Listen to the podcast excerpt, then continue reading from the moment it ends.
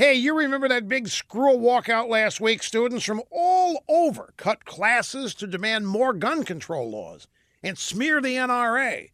But it wasn't spontaneous. The walkout was organized by the highly partisan, highly liberal Women's March organization. Now, apparently, some students didn't read the memo about how to behave. In Minneapolis, a Southwest high school student joined the walkout, but instead of an anti NRA sign, he carried a flag with Trump's name on it along with the Make America Great Again slogan. And that didn't go over well with his fellow student protesters. He was confronted by two of his classmates, and then six other students jumped in.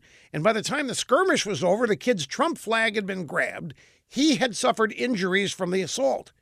By a gang of pure as the wind driven snow students who lectured and marched to eliminate violence from our society. No arrests have been made, naturally.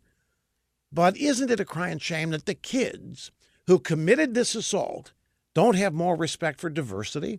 They haven't learned to tolerate those with different views who may not look like them, may not act like them, or think politically like they do. Instead, they bully, they assault. Thank God these liberal kids didn't have guns handy. Who knows what would have happened then? Guess our schools have failed them. They just continue to fail our kids, no matter what. It's a shame.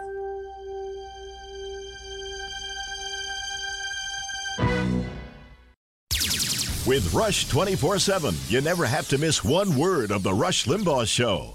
And now, new yearly members get Rush's exclusive tumbler.